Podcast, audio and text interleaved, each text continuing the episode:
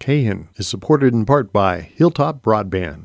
Hilltop Broadband for residential and business wireless internet service, servicing Salida and Poncha Springs in Chaffee County, as well as areas in Fremont County, Custer County, and more. To experience the Hilltop difference and request new customer information, email info at hilltop-broadband.com or call toll free 877 783 2889.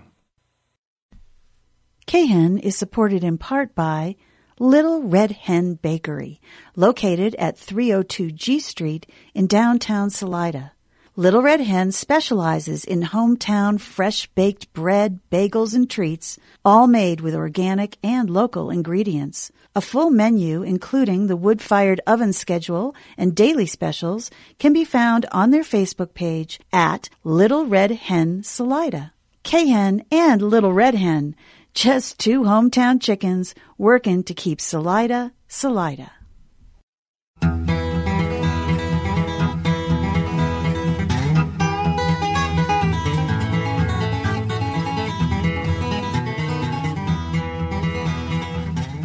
Welcome, friends, to another edition of On the Rails with me, your host, Forrest Whitman. And uh, you can always get us at 106.9 FM you can also listen to us on, on anytime as a podcast or on iTunes. Now, I want to invite you all, listeners, to climb in here to my caboose. Yes, sir. And uh, just make yourself comfortable. Sit down there by the coal stove if you want to, to feel a little bit warmer. Uh, we're going to put something in the pan on the coal stove. I don't know what we're going to cook yet. Or you can climb up into the angel seat up above so you can look out. Now, this caboose is powered by an engineer. And that engineer is engineer Rick White. And from time to time, you'll hear the voice of Rick White uh, coming in saying, Hey, it's your engineer. Anyway, blah, blah. Welcome to On the Rails and welcome to the old caboose. And on a sunny day, and we're about to welcome our guest. Hank, just climb in here. Here's Hank Martin. He's he's uh, he's a pretty special guy. He's he's most he's mostly involved with um, buses that go on concrete. I don't I don't believe in that myself. I believe in the steel wheel on the steel rail. But he he uh, he uh, he's involved with these buses, and that's what we're going to talk about. So welcome, Hank. Uh, say say what you wanted to say here, but. Yeah, well, thank you, Forrest and Rick, for having me on. I appreciate the opportunity to come in and share a little bit about what we do here at Neighbor to Neighbor, the Chaffee Shuttle here in Salida. So looking forward to this, Forrest. Thank you. All right. Well, Hank, we um, we uh, are very very aware of the whole Front Range transportation plan, which CDOT is talking about. And one thing they are talking about is hooking uh, local buses up with Amtrak through trains. That's certainly on their agenda.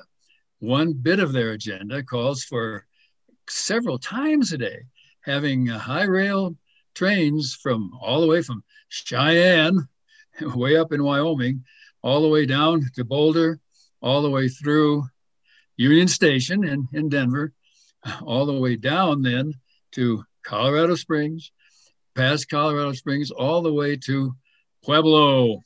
And that's where we come in because I know we you offer uh, regular service to Pueblo. Uh, how would that work if how would we hook up with these this wonderful new rail vision uh, there in, in Pueblo?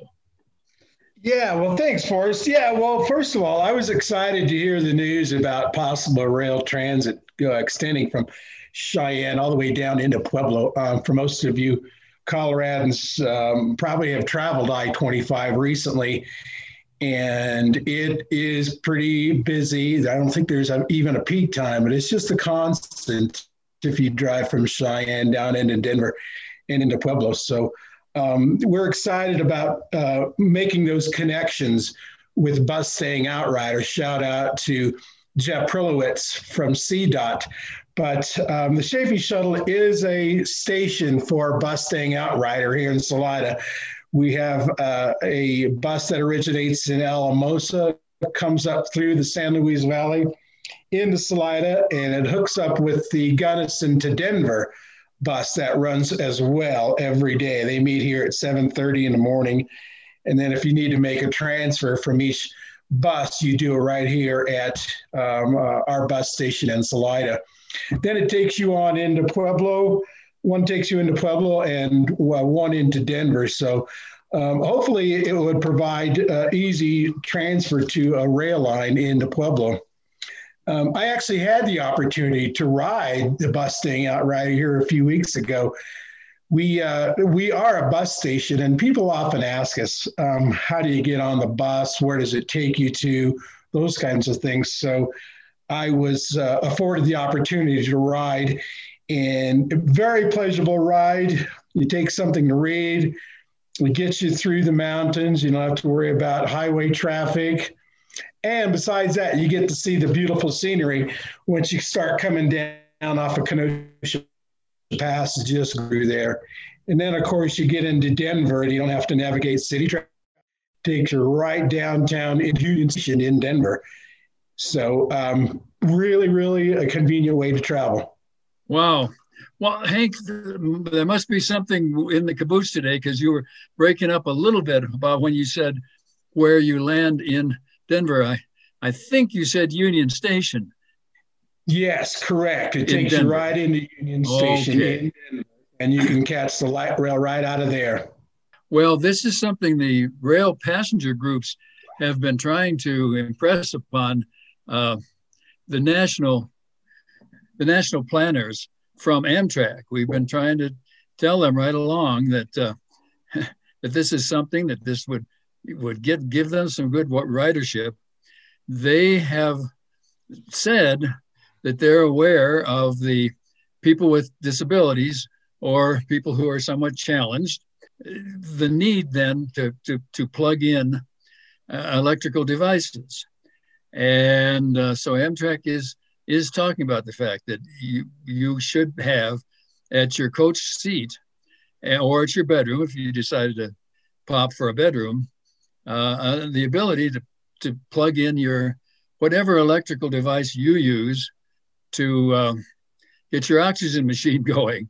And uh, they say that they're also going to be talking with local bus services about the additional plugins that would be needed. Now, I I've got their bulletin. The bulletin. I won't go into all that. Uh, when when did would you? Well, you you don't know. You probably have that now on your buses, I assume. Someplace you could plug in your your battery driven device. Yeah, all of the Bustang Outrider uh, buses, the the regional carriers do have a place where you can charge your phone, you can charge your iPad, your laptop if you need to do so. I'm um, not sure about the accessibility of uh, Wi Fi on these buses, but I do know that uh, in this day and age, having the technical capacity to communicate while in transit, I think is something that CDOT has always been exploring. I think the idea is uh, one click, one call, and you can have access to transit. So, but um, uh, especially when you're going through some of the rural areas, it's kind of hard to get Wi-Fi, and a lot of those buses, uh, not at this point, do not have that capability. But they do have charging stations on those bus things. That's nice. Do you mind if I chime in here for us? Chime in. This this is from this is from the the, the head end of this train from the engineer. Hello there, Rick. Rick White. Hey, um, so do we know that if on the train the uh, Wi-Fi or the are the trains Wi-Fi supplied? Uh, they say they are. I think they, they say are. they say except through deep cuts and tunnels. Oh, I but, see. But we've got a lot of deep. Say I'm going to hop on the train here. The next trip I want to take is to, um, oh, I don't know, uh, somewhere Tucumcari, somewhere in that part of the world, and um, there, there are at least two tunnels a lot of deep cuts. I don't know. I mean, I think there the theory's there, but uh, whether I'd really be able to say do this show, well, I don't know. Well, if I'm, yeah. you know, my, but it sounds like when you get on the bus, Bustang, at least you'd have a pretty good chance of getting through. And it sounds like you could then sit there with your oxygen uh, device in your lap or on between your knees or wherever, and plug it into a an electrical outlet and keep it going. I mean, that's what I thought I heard Hank say. I don't know. Hank, am I putting words in your mouth there? Or? No, you are correct, uh, uh, Forrest, in that um, CDOT does recognize the need for um, uh, devices like you just described. And uh, it caters to a lot of the folks that um, uh, disabilities and uh, elderly seniors that need those, some of those house some of those products um, uh, to maintain a healthy uh, lifestyle. Yeah. But uh, yes, they do. Yeah, very funny. I uh, took a train trip in between La Junta and Kansas City one time, and I was so cold through the night on the train that for the way back, I bought a, a electric lap warmer that I could plug in. I love it. I love it. Oh, much more comfortable. Did you did, did you mention that to your car steward? Say say this car is awfully cold or no they just they keep them cold they don't want to get behind on that because i think it's hard to cool them down if they get warm and so they ah. in front of it and uh, yeah where you i know the the west coast trains now have new equipment our equipment is very old uh-huh. very very old that we run through the west and uh, by, by very old i mean 30 30 years old at least. And so that's part of what Amtrak is dealing with, part of their part of their problem. And um, they're they're getting there.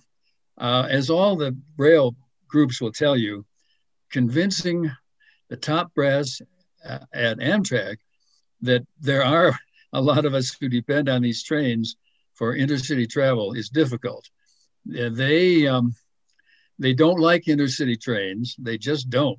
Everything they says, say, or talk about seems to indicate that. But then they deny that, but they continue to uh, not be very interested in that because they they they're well the top brass there are all ex-airline people. That's where they've come from from the airlines, all of them, as far as I know, and. Um, you have the sense that they're saying, well, if you want to go to Chicago, uh, don't take the train, get on an airplane. Well, for a good many people in the disability community, they can't get on an airplane. Um, they, they can't really make it through the long lines. They can't really make it through uh, long periods without oxygen. Uh, technically, if they really had to, they could, maybe, but the train is such a better option. Not to mention the fact that the last time we did anything, um, by we, I mean the Colorado Association of Railroad Passengers and the New Mexico and Utah Associations of Railroad Passengers. Last time we we looked at it, we counted about a dozen small stops that aren't served by anything else. So if you're a person with a disability and you live in, well, say, um, oh, I don't know, Las Vegas, New Mexico, uh, or Raton, New Mexico, or you know, the train is your that train is your option. Um, well, unless you convince your aunt Sally to drive you in her new Lincoln. Do they have Lincolns anyway? So there's there's that whole piece of the picture that, that we've been trying to to, to put out there, and um, had some, you know, had some success with that, but um, yeah. Well, Hank, you you can chime in on all that. I'm sure you're yeah. more aware of this disabilities picture than probably than I am, or than than uh, the engineer here is. Well, I think what you know what we're talking about is is that uh, when it comes to transit, um, you really have to be ADA compliant, uh, particularly with some of the grants that we've applied for um, uh, here in transit services. Is that that is probably one of the first and foremost uh, things that you have to have, especially if you're tied into Public Utilities Commission uh, to operate, is um, you know ADA compliance, Title VI, and and some of those um, uh, other requirements that you have to have for that. So, and it's something that is very vital. And I do know that those rail stations are a lot more accessible for people who who have mobility who are mobility challenged is getting on and off. You know, you go to the airport and it's you know, it's chaos when you go into DIA. At least it is for me, and I think that's one of the biggest reasons why I don't travel that often. Is that by the time I get to Denver, I'm exhausted and want to come home already. Me too. Uh, you know, you get into the airport. Well, and I don't think travel has been what it was because of the pandemic. I think it's probably a lot easier to navigate, but still, there's just a lot of um, chaos, waiting in lines, those kinds of things. Those, those kinds of things. I think that um, rail service here in you know in the west here, especially in Colorado and and Wyoming, some of those areas is, is not very prevalent like it is on the East Coast. Um, I myself have not ridden uh, any of Amtrak here in Colorado or taken the Zephyr, some of those uh, rail options that are available to us.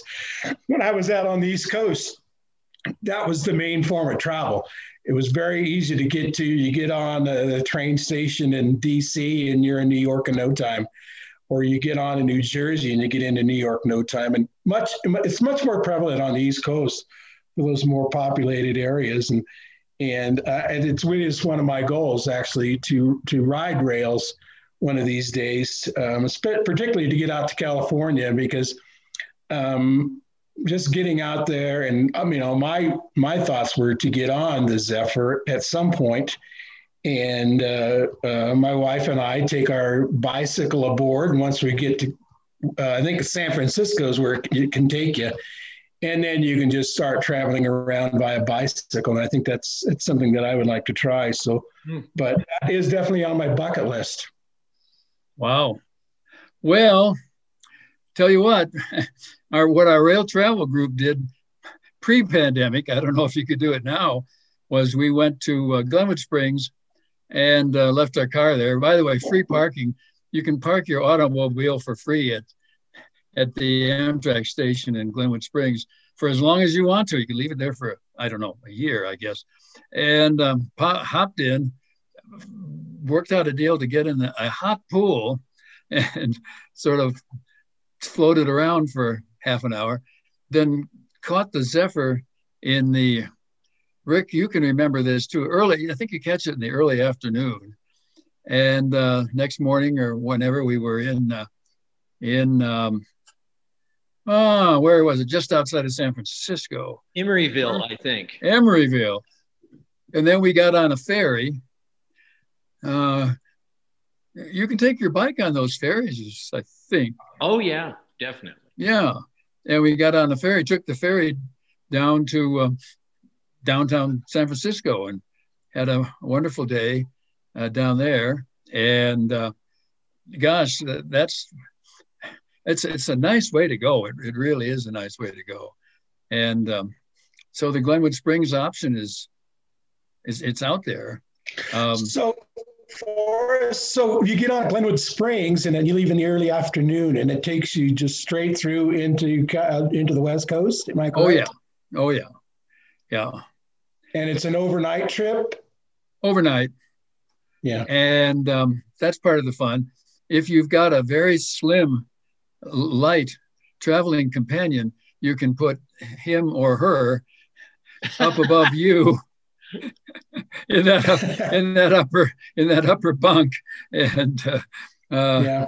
Uh, so you want to always travel with a friend who is uh, lighter than uh, you are, or or you can, or you. Or you could try anyway, because that's that's true for what I mean. Once you buy that little roomette, and as I say, this is old equipment. The newer equipment is is a lot more uh, capacious, uh, let us say, than, than, what we've got, what we're running out here uh, in the West. I'd like to throw this in there for us that uh, you know, we've done a little bit of train travel. Forrest and I haven't, but with di- or I have with different on my own and with a group of his friends. And um, we find that the coach is very, very reasonable, but the Pullman cars are, they're kind, I think I find them expensive. Now they, they come with meals. So there is that to offset it. But, you know, it, it's funny that, that the coach seems very reasonable, but the Pullman seems very expensive. Yeah, that's the Is food Go, available, go ahead, Hank. coach? Go ahead. Is food available if you ride coach? It is available. It Uh, okay. pretty And does it make frequent stops? Yeah, pretty limited, but I think that you're able to. Well, at least pre-pandemic, I think your the dining car is available to you, but not Mhm. included with your coach seat. Right. Yeah. Yeah, apparently they're changing all those rules. I'm trying to think what the date is. It strikes me that it might be June 1. Oh, Ah, we'll have to we'll have to get somebody we'll have to get an Amtrak exec on here and find out. By the way, the local Amtrak execs, they're very interested in the idea of re, of getting our service back, uh, Pueblo La Junta. See, that's been gone for a while. Uh, back in the day, and not that long ago, you could certainly get off in Pueblo and um, take the, the daily train to La Junta, La Junta, whatever you want to say. And um, then they hook that onto the Zephyr and go to Chicago, or uh, excuse me, they they hook that on to the Southwest Chief. Chief and go to Chicago. Let's get this. This is a rail show. Let's get And, this right. and, and goes to Los Angeles. and it goes to Los Angeles. So you can you can you can do that, and uh, so everybody's hopeful that will come back. People are also hopeful that the um, the Portland connection will come back, and the LA connection will come back on the Zephyr. The Zephyr used to split, as you know, and the northern section went to uh, Portland, southern section went to LA, and the middle of it continued on to uh, San Francisco. But they they cut off those two splits. And that's a philosophical question oh my goes on and on. Top amtrak management saying we want to make a profit and rail tra- rail travelers group saying no you're just like the post office you're not chartered to make a profit you're chartered to give service to america so that argument Mhm. goes on and on. I'm, Hank, I'm sure you end up with uh, hearing uh, similar arguments, I imagine, as you as you branch out your service. Well, you know, it's really difficult sometimes um, to to navigate um, uh, transit transit services for situations like like you just described. Uh, you know, you'll get from point A to point B, and uh, you know, one of the things that I liked about getting on uh, the bus was that it didn't have frequent stops.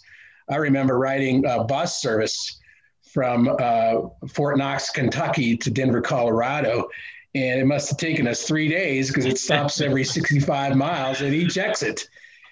And, so, and then it stops and it stops for about 20 minutes and you get back on. So it took me about, like I said, two and a half, three days just to get to Denver. So, but you know, I think it's just about reaching out. I, and I think that's, you know, it's pretty convenient when you got your own car and your own vehicle. You can stop when you want to, you can keep going as far as you want. So, but it's a trade off. I think that if you want to just enjoy the ride, um, and you can just get on and you can read a book, take your newspaper, headphones, whatever it is you want to do. So it's one of those balances that you have to have to understand that you know once you get there then you got to decide where you're going to you know utilize transit services. That's what i'd prefer to take a bicycle if i were to get on a train because then at least i could just uh, get on and navigate the city wherever i went to Yeah. You know what sounds good to me is that uh, Zephyr into Emeryville, because I know that the uh, BART station is very, very close. And so once you got to Mhm. Emeryville and got to BART, that opens up the whole Bay Area. You know? yeah absolutely yeah i have actually used the bart system in san francisco very easily it Uh-huh. gets you around to the east bay um, even north south routes too. So, um, Yeah. you know, and it's just some of those more populated areas that it's a lot more convenient to use for us. And, you know, we're here in the West. We're getting a signal from the head end. Head end, head end to caboose. All right, us. Okay, we riding back here in the caboose are getting a signal saying that this segment of our trip is over. However, next week, the second segment will come with our special guest, Hank Martin, who is in charge of, he's the bus man. He's got, he, he was just telling us all about Bustang and the possibilities of bus train interaction. And some of that goes on now. And we've got to we've got to stop talking. All right stick your head out that back door of the caboose. It's warm enough. Stick i'll open the back door of the caboose today so we can stick our head out and all give a great big highball. We all always back to my railroad days when we're ready to go you all yell highball. So on the count of three we're going to yell highball. One two three. Highball highball! Highball, highball.